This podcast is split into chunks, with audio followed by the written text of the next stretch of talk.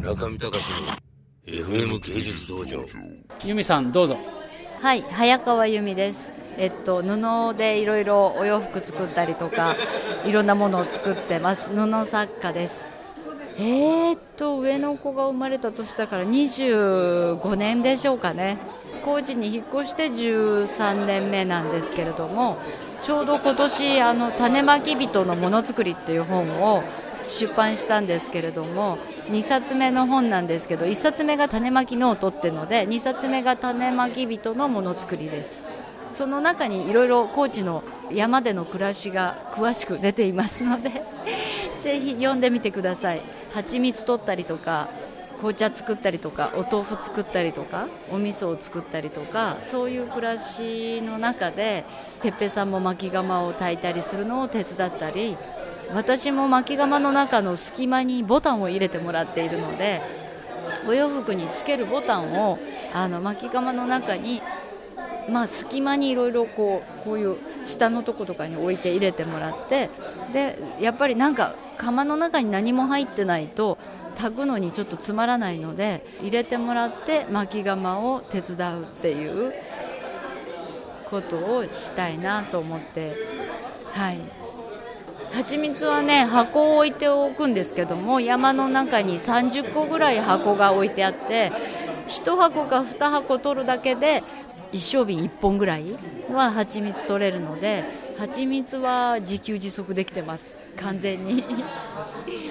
常滑で暮らしてる時も畑を耕したり小さなものづくりはしてたんですけれども高知にやっぱり行った行って今移り住んでるところが村の人たちがみんながそういう暮らしをしてるんですね。野菜はほとんど自給自足だしお米を作ってみんななんかあの蜂蜜の箱を置いて蜂蜜取ったり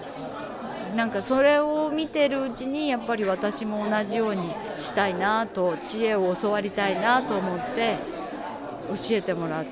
ています。あの蜂は日本の和鉢っていうんですけれど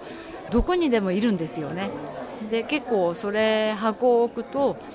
分蜂っていう時期には入るのでそれをあの